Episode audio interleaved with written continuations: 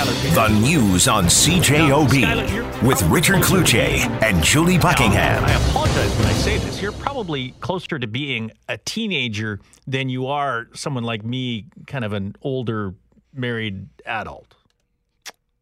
Yeah. I'm, uh, I guess I would say I'm four years removed from being a teenager, All right. but I could get married in four years. That's possible. It it is absolutely possible. I, uh, there's a long way to go to know as much as you do, though, Richard. It'll be a, a life's journey. Yeah, my head sometimes explodes, doesn't it, Simon? Simon Trepel is with us. He's a husband, he's a dad, he's a stepdad, and he is also a child and adolescent psychiatrist. So, uh, but he's put his prescription pad away uh, for a couple of weeks, I hope. Uh, how are you, sir? I'm great. How are you guys doing? Um, really well, and and I ask that uh, because I think a lot of us have gone through a whole lot, and you know we're six months into 2020, and uh, this year could be done, absolutely done, because it seems to me that uh, there's always something. The latest is flooding in western Manitoba that puts pressure on us. So every couple of weeks we have a conversation generally about how things are going and some helpful hints as parents for handling stuff. But sometimes, every once in a while, Simon, we got to, very much like in the airlines, we got to put our mask on before we can help others. So, how are we doing as adults in dealing with all this? Because Yeah, our it's a great kids know, question. right? Our kids know. Well, that's like I tell you every week or every couple of weeks. I tell you these things. It's true. Our kids know. And let me preface how I'm doing by saying I'm on day four of a vacation in Clear Lake, so uh, I'm definitely doing great because of that. So I've had four days of you know playing with my kids, but also kind of doing more of the things I enjoy. And this is our our, our family annual vacation. But uh, but you're right. In general, parents are limping across the school finish line this year, and uh, are really experiencing a lot of burnout in extremely high numbers. And and I think we all feel that sort of summer started a few months ago, um, as well as school being on at the same time. And uh, but now that it becomes official, I think many many many parents are really worried about. Uh, we now have to do all this over again for the next few months um, while we're already tired and while we don't have teachers in school to help us structure things. Uh oh, I think we're in trouble. You often will kind of share how you're handling the situation because you've got a you know a, a bus full in your brood there. Uh, Yeah. and and you have check-in times with the kids every once in a Yeah. while. Talk a little bit about that because Sure. th- this is important uh, because so often we just kind of hang out together a- and. But we're hanging out together. We're not engaging. Talk about Yeah. that l- weekly engagement that you like to do. Sure. So uh, one of the beauties of the approach I've taken to parenting is I have this idea about this checking in with my kids every week at least, um, and we make an, a point of making almost an appointment out of it. I realize the optic of a child psychiatrist having a weekly appointment with his kids is certainly a little concerning, but it's actually mostly about how they're doing and checking in with them because I think the relationship with our kids is really the only thing that allows us to kind of sleep all at night if things are going well. And if the relationship with our kids is not going well, we don't sleep as well. And uh, and so the reality of it is that is what I ask parents to focus on is the relationship with their kids. And you'll notice that your kids, whether they're children or teenagers, actually structure their own uh, appointments or times with their friends or people that matter to them by saying, "Hey, let's make plans to do this tomorrow or next week." But we as parents don't often do that with our kids. We try to catch them as we can, which means we're actually making our time with them seem less important than the time they make with their friends. So what I've done is made a point of making it really important to say, hey, I really want to spend some time with you. Can we make, meet maybe on Sunday around two o'clock so we can check in how things are going? And that, if you do that, that's that's called structure. And I think that one of the things I wanted to let parents know right now going into summer is you have to create structure the job of the adult and parent uh, a lot of the time is in a role with your kids is to create structure so that you can actually build something that can then sort of maintain itself without you being around. So, for instance, your house is, has a structure, and if the structure was haphazard or wasn't really focused on, you would be spending all of your time trying to maintain your house standing.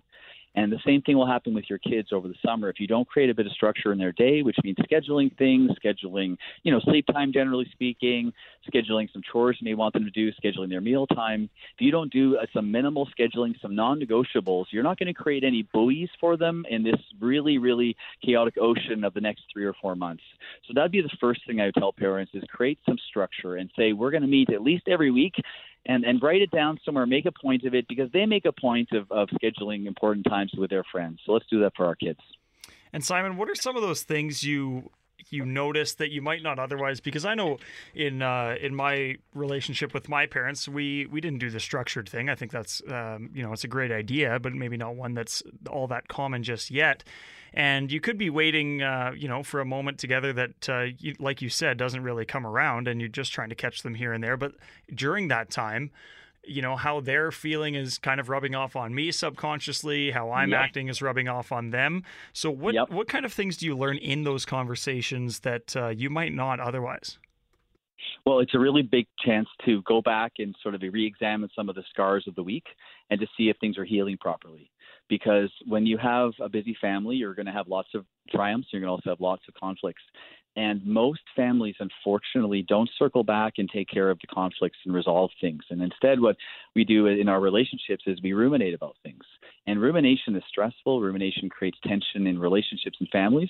So, what I ask people to do is that weekly meeting is a chance for me uh, sometimes to circle back to something that happened in the week and, and try to resolve it in a really helpful way and also in a, in a parental way meaning that I'm not trying to go back and get them for something. I'm trying to say, hey, I remember on Tuesday we had that really bad interaction. Um, I felt really bad about that. How are you feeling about that? And it can be something as simple as that. If you do that in a structured way, you can both remain calmer because it's expected. Whereas if you try to catch them whenever you can, it may not be a great moment for you or it may not be a great moment for them. And that's when things start going sideways. So I, I do try to catch my kids as much as I can in those spontaneous moments, but I also keep a non negotiable time to meet with me because I want to make sure that we don't just try to keep saying, yeah, we'll catch each other and then this can go on for months. That is why um, it's different. And the reality of it is, our generations have changed, Skylar. So your parents didn't really structure you because you could structure yourself just fine because we could go outside and play for six or eight hours and figure out a way with our friends to do that for whatever, for sorry, not for whatever reason, for many reasons, things have changed in our society and our culture, and COVID is really putting a spotlight on those things. And now we need the structure because our children do not have opportunities like they did before to spend time with their friends. They don't go outside and play all day long. So now we have to do something different as parents, and that's why I'm suggesting structure might be a beautiful thing to start because it's a win-win for everybody. Simon Trepel is with us, husband, dad, stepdad, and child and adolescent psychiatrist on 680 CJO be. And, you know, I was just thinking as you said that uh, if I am angry at somebody, I will sometimes write that angry email, but I will not send it. Not send it. And I will impose the depending on the eight hour, yep. the 12, the 24, or the 48 hour rule, very much like. Uh, like what we're taught in in coaching. But I wonder, you know, you're on vacation. Uh, a lot of parents are having this hybrid vacation. How about electronics and the cell phone? Does that get yeah. checked um, when you're in Clear Lake in the sense that uh, the kids, you're just going to put it away for a couple of weeks, or do you allow them that time that as part of the structure to be on social media to reconnect or to connect with uh, with their friends here in Winnipeg? Yeah, so I had a deep sigh when you said that because I have to continually impress upon parents and adults that are born prior to 1990 the importance, or probably quite frankly a bit earlier than that, but the importance of screen time for kids and teenagers as as being part of a way to literally maintain their friendships. This is the way they do it now. It's not the only way, but it is one of the really important ways. So asking them to put that away doesn't make a lot of practical sense right now. It's going to cause a lot of stress, but it does doesn't mean you can't limit it. It doesn't mean you can't control it, and it doesn't mean you can't maintain some of the really important boundaries, like you do not sleep in the same room with your phone and uh, because we know that impacts sleep for kids, teenagers, and adults because it increases cortisol. 30% of teenagers also check texts all night long um, without telling their parents.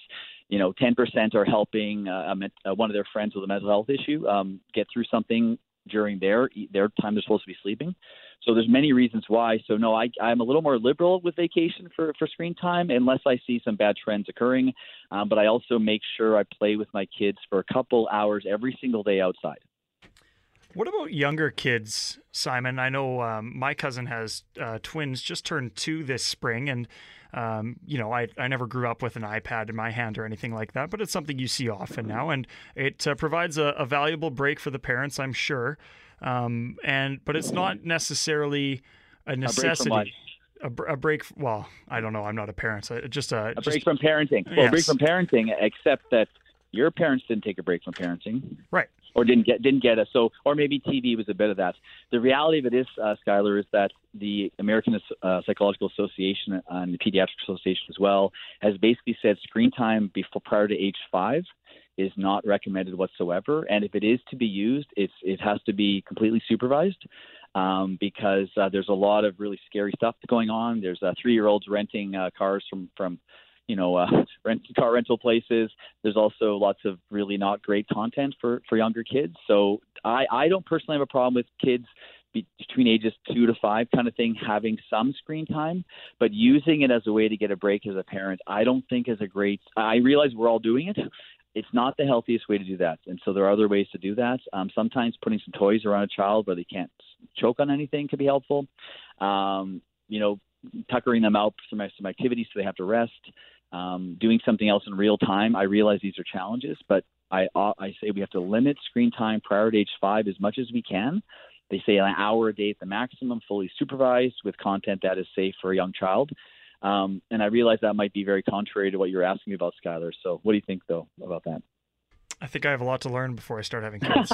uh, yeah, me too. Uh, we we all do, and this is a really uh, the Pandora box has been opened, unfortunately, with screens, and we're now all kind of reeling stuff back and figuring out kind of what the true impact of these things are right now. Dr. Simon Trepel joins us on Thursdays every couple of weeks. Thank you, my friend. Appreciate it. Hey, beautiful, you guys. Thanks a lot, and have a great next few days.